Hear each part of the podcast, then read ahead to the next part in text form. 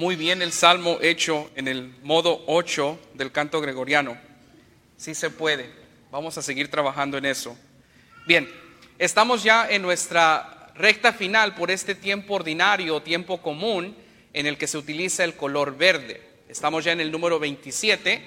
Nos quedan más o menos entre 6 y 7 domingos para llegar a la fiesta de Cristo Rey, que es la fiesta, la celebración que celebra a Dios a Jesús como el rey no solo de la tierra, sino del universo, y es la fiesta que marca el final del año litúrgico.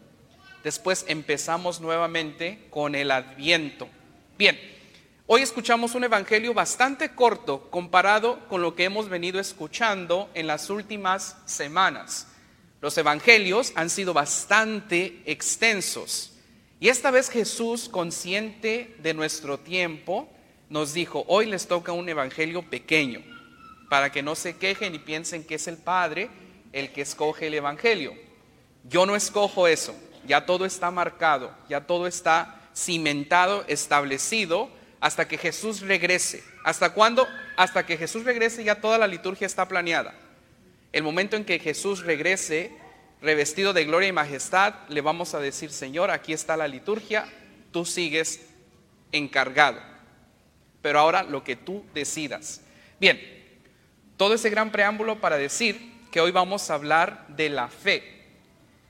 Los discípulos le preguntan a Jesús, no le preguntan, le piden, aumenta nuestra fe.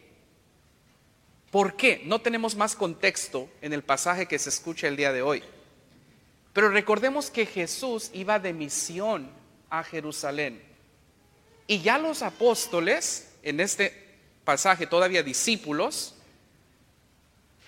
habían visto todo lo que Jesús venía haciendo. Lo bueno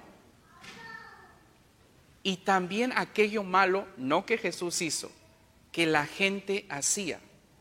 También veían cómo Jesús era rechazado, cómo los demonios se retorcían al verlo cómo los fariseos buscaban, lo perseguían. Y los discípulos conscientes de que necesitaban un impulso para poder seguir a Jesús, le dicen, aumenta nuestra fe. La fe es algo que, una palabra muy simple en español, dos letras, F y E, fe.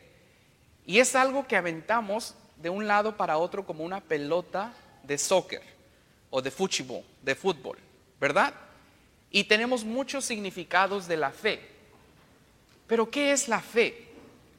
La fe no se trata tanto de creer. La fe es confiar. Cuando uno dice en español, yo tengo fe en este doctor, yo tengo fe en este trabajo, yo tengo fe en esta medicina, es decir, yo confío en esta medicina, en este remedio, en este doctor. La fe es más confianza que creer. Se cree concretamente, con propósito. Pero para establecer una vida de fe es necesario confiar en Dios. Empecemos desde los principios más simples y más sencillos. Ustedes los que están casados, cuando andaban de novios. Uh, ¿Ya se acordaron? ¿Qué trataban? Tengo que ganarme. No, la, confianza de la muchacha ya estaba. Que se hacía la difícil, es otra historia. Pero ella ya estaba como que, si, si te dio una segunda cita, ya está interesada en ti. Guys, take note of that. If a girl gives you a second date, she's interested. She's playing to be hard. But that's for another homily. Pero lo que los novios estaban enfocados era, necesito la confianza de quién. No de ella, ¿de quién? De los papás. Tenían que ganarse a los papás. Y ya una vez tenida la confianza de los papás, se acabó. She's yours. And you are hers. Es tuya y tú eres de ella. Se necesita esa confianza. Y cuando digo que se pertenecen es con amor. no estoy así como un objeto. No me empiecen a ver feo, así como, ay, el padre misógeno ya está aquí con sus cosas. No, una pertenencia con amor. Los esposos se pertenecen. Pero bien, regresemos a la confianza. Si no hay confianza, esa relación no prospera. Piensen ustedes, padres, y sus hijos adolescentes o ya mayores. Para que les den permiso, primero tienen que establecer una confianza. Y cuando esa confianza se quebranta, no es imposible volver a esa confianza, pero sí es bien difícil. Eso es lo que Dios quiere. Esa es la fe a la que Él se refiere. Confiar. Confiar plenamente. Y la fe no se trata de pedir, de exigir. La fe es más de dar.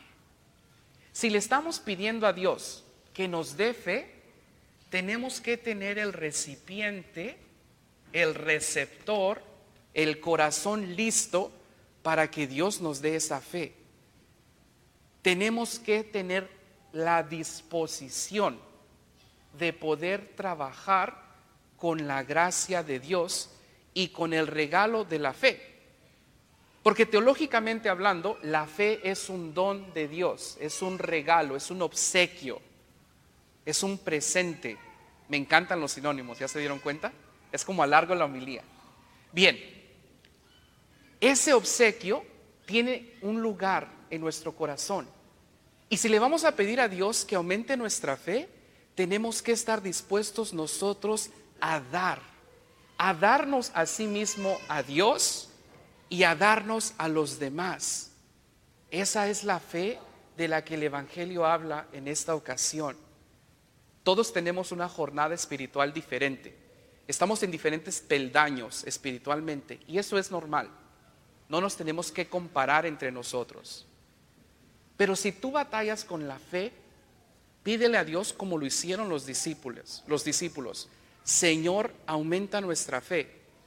Y aquello que es casi imposible, no es imposible para Dios. Por eso nos da el ejemplo de este árbol frondoso que se quita de raíz y se planta en el mar. Lo que nos quiere decir aquí Jesús es que hasta lo imposible se puede obtener siempre y cuando tengamos la confianza o la fe puesta en Dios. Es un regalo, es un obsequio de Dios. Pidámosle que nos aumente la fe siempre y cuando estemos dispuestos a tener un lugar en nuestro corazón para esa fe.